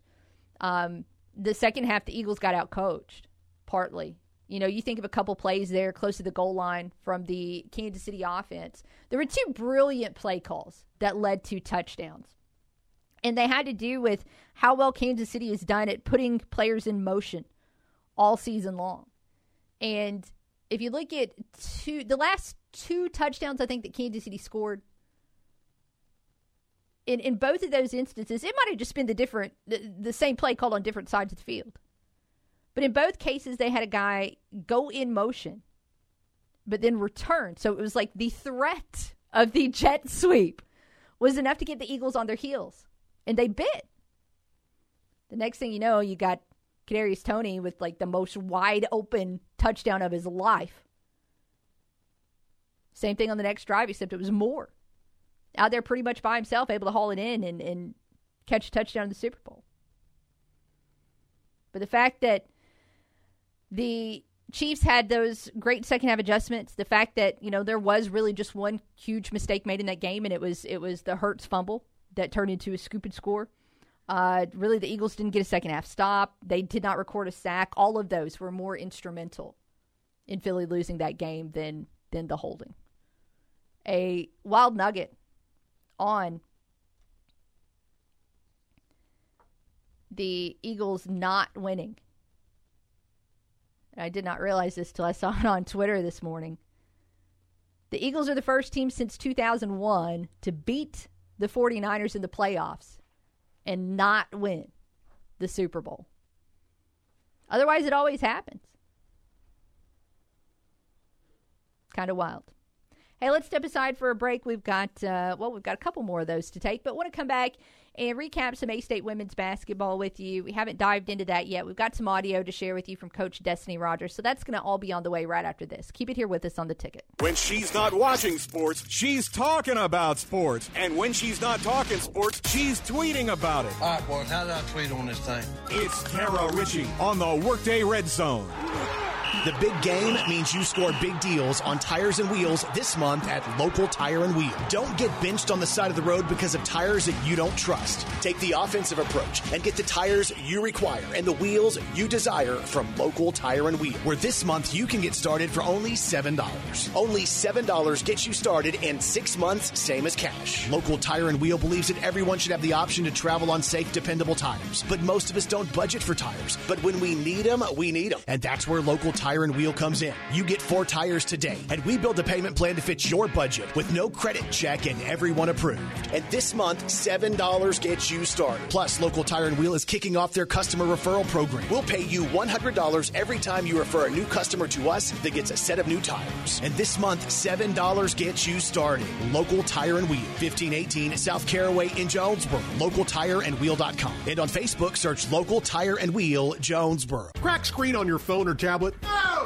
It's going to be okay. It happens. Get it fixed up and protected at Cell Phone Station in Jonesboro. For all screen repairs on your smartphone, tablet, iPad, or Apple Watch, call 203 0993. All iPhone screens replaced in 20 minutes. Oh, Oh, yes, just 20 minutes to have it back looking like new. While you're there, check out Cell Phone Station's selection of phone and iPad accessories, shock resistant and waterproof cases, tempered glass screen protectors, chargers, pop sockets, wallet cases, and slim covers for most phone models. Generic outer boxes start at only $25, and they're always buy one, get one free. Come on by. Get your iPhone fixed in just 20 minutes at Cell Phone Station. We buy and sell AT&T, Verizon, and Straight Talk phones, and make sure you ask about our custom engraving and embroidery, all done in 20 minutes. Cell Phone Station in the Highland Shopping Center at the corner of Red Wolf and Highland in Jonesboro near Fuji Steakhouse. Cell Phone Station, home of the 20 minute iPhone repair. Get your iPhone back glass fixed now at Cell Phone Station. Go by for details. Does this cold weather have you eagerly waiting for summer? Don't let those good times go to waste. Let J&K Lawn Service take care of your property now. Use this downtime to get those land projects out of the way so you can get the most out of your summer months. Tree removal, tree topping, stump grinding, bush hogging, and even tractor work. J&K is licensed and insured to handle any issue, big or small. Call 897-1329 and let the professionals take care of all your lawn and tree projects. J&K Lawn, 870-897-1329. Jonesboro Dental Care, offering exceptional dentistry with a personal touch. Dr. Jonathan Cook and Dr. Mark Kingston have been voted best cosmetic dentist of NEA three years running. They are an Invisalign provider as well as implants, crowns, veneers, and restorative dentistry while placing an emphasis on preventative dentistry. Located at 2500 Browns Lane in Jonesboro, 870-340-2529. At Jonesboro Dental Care, exceptional dental care and top-notch service are the cornerstone of our practice.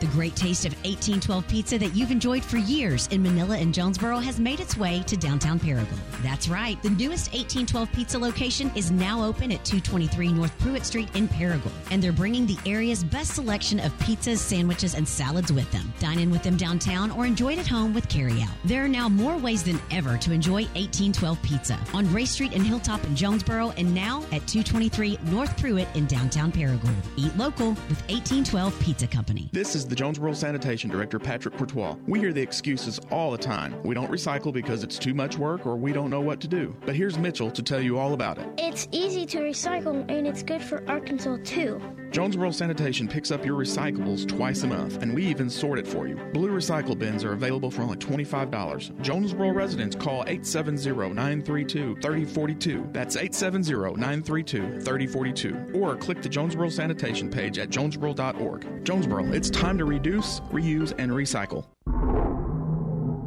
Giving you 110% and taking it one show at a time. Here's Kara Richey.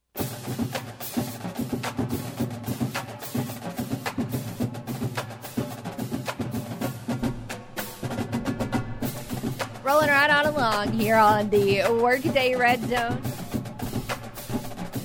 Karen Ryan hanging out. 930-3776 is the number to call. Getting fired up for tonight's Grand Slam banquet at First National Bank Arena. Celebrating Arkansas State baseball. I'm really excited to hear from Patrick Renna. I am pumped about this.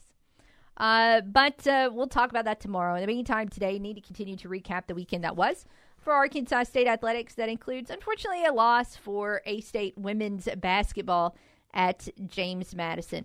The final there, 70 to 57. Um, unfortunately, a game where where a slow start kind of doomed A State to the loss. You know, the very first quarter, A State came out just a little bit cold shooting wise. You know, they were 5 of 13 from the floor, uh, missed all four of their three point attempts, and, you know, didn't really get, get to the stripe or anything like that. And so it kind of set the tone early. It was 18 to 11 after the first quarter.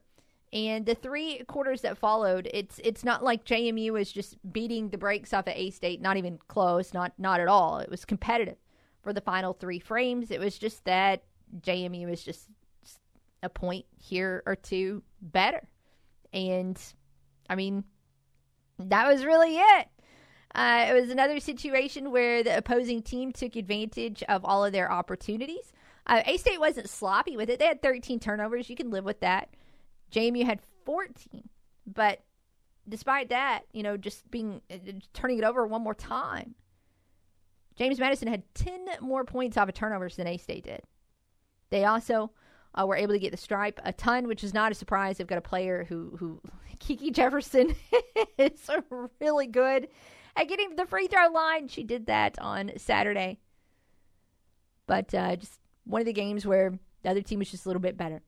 Uh, a State was competitive. Uh, there were a couple interesting nuggets from the box score. You know, Lauren Pendleton was held scoreless in that game. Leilani Ogman was held scoreless in that game.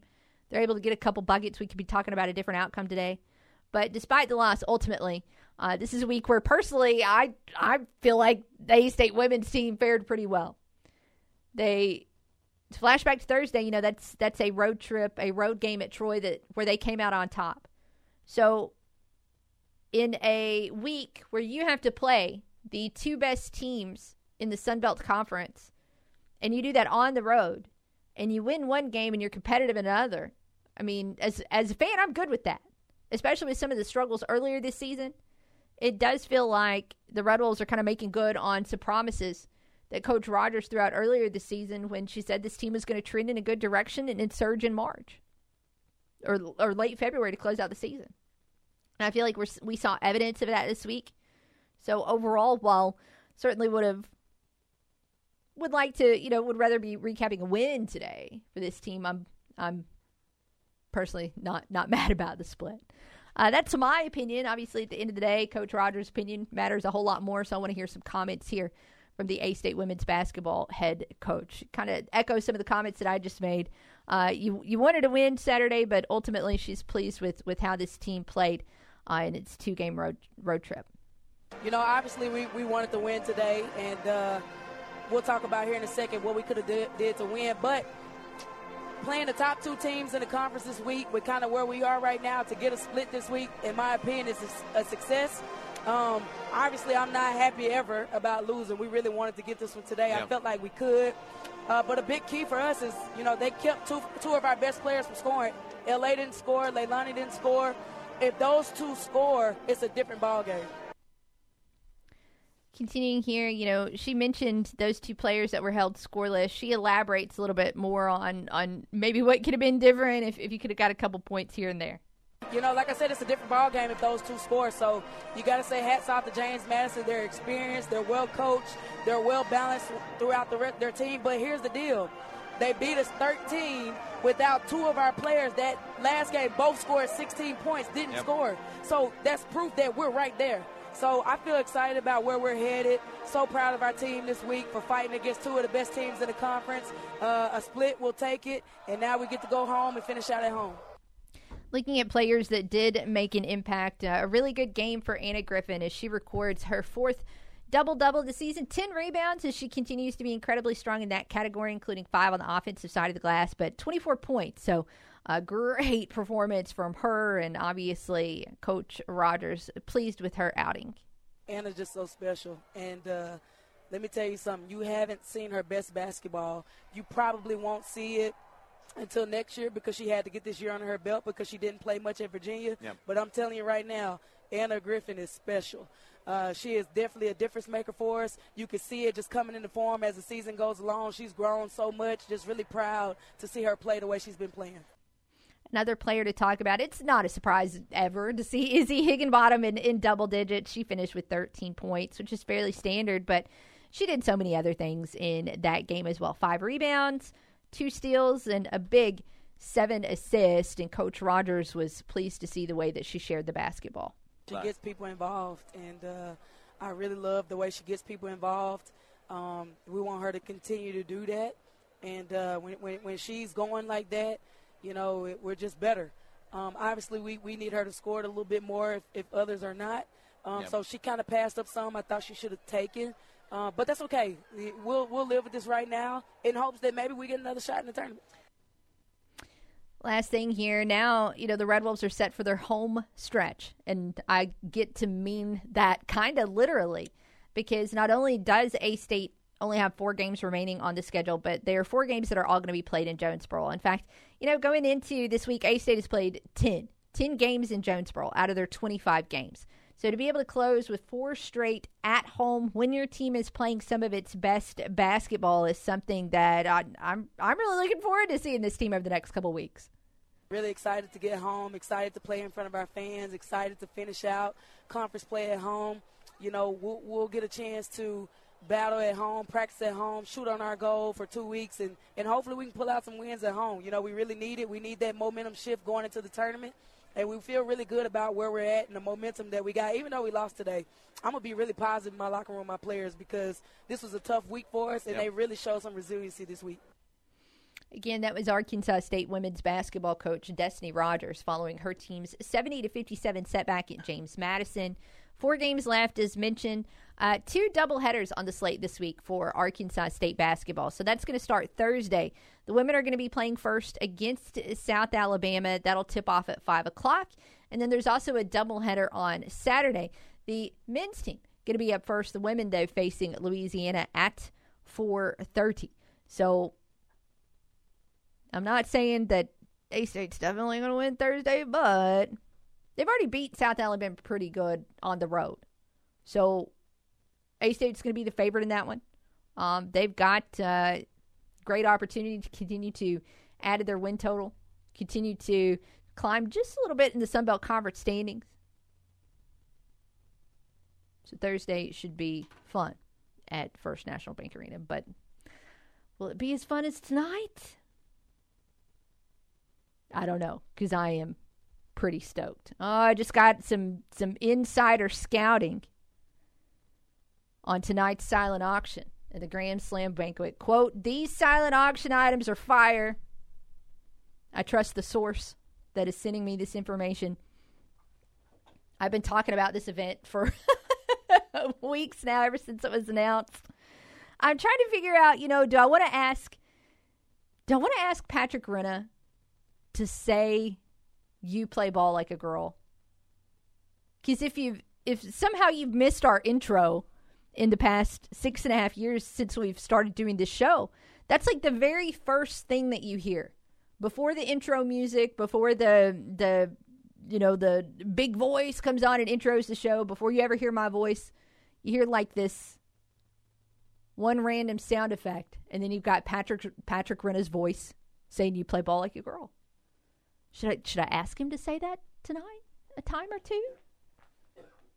Kind of torn here. I do want to, you know, there are times in my life where I try and pretend like I'm a professional, and I'm trying to decide if I want to do that tonight, or if I just want to geek out over the Sandlot. We'll see. I'm really excited. Have I said I'm really excited? I'm going to continue to tell you that I'm really excited. Uh, we're going to take a break. Really excited about this break, too, because it's the last one of the show. We'll come back and wrap up today's Workday Red Zone right after this on the ticket. The only sports host around that has a dog named Crash Davis. And when you speak of me, speak well. Kara Richey on the Workday Red Zone. So if you're ready to lose weight and you want to lose weight in a healthy way, it's time to turn to the team at Elite Total Health. Yo, Elite Total Health has helped patients lose over 4,300 pounds and counting. Yes, it's real. It's proven to work. Elite Total Health is medication assisted weight loss delivered by a team that customizes a plan to fit your life and your goals. So by now, you've probably heard of semaglutide. The celebrities and the influencers, they're all talking about it. Semaglutide can lead to dramatic weight loss, and Elite Total Health has a trusted medical team in place to help you lose weight in a safe and effective way. So don't trust Billy Bob's tanning and tires with your health and weight loss medication. Turn to the clinic that has the people in place that do this every single day. Elite Total Health has multiple weight loss medications available, including semaglutide. They're open Monday through Friday from 10 until 6. You can call 870 206 8250. Go see them at 2203 East Nettleton in Jonesboro, right next door to Elite Men's Health and Rob Taylor State Farm. And find out more on Facebook when you search Elite Total Health Jonesboro. Cupid's arrow is struck at Gamble Home. It's a special sale for couples this February as you can now buy one chair and get the second half price. Accent chairs, recliners, dining chairs, and stressless chairs. Plus, buy a La-Z-Boy sofa and love seat and get a free TV and $100 off a recliner. Don't wait. This sale ends February 26th or while supplies last at Gamble Home in the Farville Curve and in the Uptown Shopping Center. Shop local and give local at Gamble Home. Some exclusions apply. See store for details. Whether you're building a home, repairing it, or just starting a do it yourself project, trust JT White Hardware and Lumber to help you get the job done. JT White Hardware and Lumber has been family owned for more than 50 years and are an authorized dealer for Andersen Windows and Doors. Trust the name the pros trust and the one used on the most building sites. JT White Hardware and Lumber. All the tools and materials needed for any project, large or small. JT White Hardware and Lumber on Parker Road, just off I 555 at Harrisburg Road. A proud supporter of the A State Red Wolves. Jim's Pawn Shop in Jonesboro wants to help you with your stress about paying bills by giving you top dollar for all of your gold and silver jewelry or coins. Deal with local people who will be there for you this week and the next. Jim's Pawn Shop at 3711 East Highland has been in business for over 25 years and is known for the best loan terms in the area. Jim's will give you money on almost anything of value. You'll find a large selection of items at price to help your budget. Diamonds, musical instruments, video games, hunting gear, electronics, inventory changes daily. Visit Jim's Pawn Shop at 3711 East Highland in Jonesboro. Voted best to the best six years in a row. Visiting with track star Cameron Newton Smith about how she came from Australia to Arkansas State. I opened my last messenger message on Facebook that I'd gotten from a coach, and it happened to be Coach Vining. I responded and came on a visit, really liked it, committed, came. That was about it. Well, there you go. Yes, sir. Facebook Messenger coming through. Yeah, I think I made a good choice. I liked Me it. too. So, yeah. It's the Second to None podcast presented by Simmons Bank. New episodes every Tuesday, wherever you get your podcast. What's one of your favorite memories? That's a tough question. Um, well, there was this one time I went camping with my parents in a forest back when I was maybe like eight or nine. And, um, I can remember one night we were laying out in our hammocks and we were just, you know, watching the trees rustling in the wind above us, and we could hear the sounds of the forest all around us frogs singing and owls calling and the creek running nearby. It was amazing. It felt like we were a part of it all. I don't know if I do it justice trying to describe it, but I'll definitely never forget it. Most of us have a memory of being in nature we'll never forget. Let's protect the world's natural places so more memories can be made for generations to come. Visit worldwildlife.org. You've already mailed it in at work today, so you might as well keep it right here. Back to the Workday Red Zone.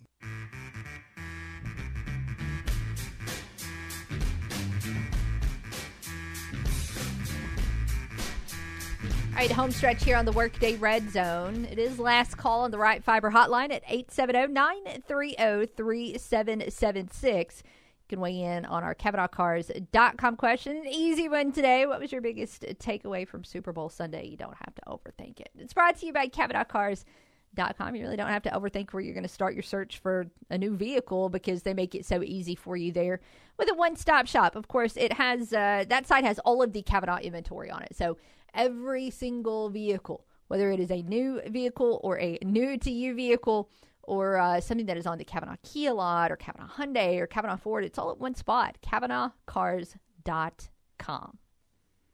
I think overall, look, I was really pleased with the Super Bowl overall. I was entertained uh, pretty much from, from beginning to end. You know, Chris Stapleton got things off to a great start with a, a great anthem. Uh, the game delivered right from the get go with both of the teams scoring touchdowns on on their both opening possessions. Uh, I loved the halftime show. Uh, yes, by the way, Rihanna is pregnant. Her rep did confirm that after the game.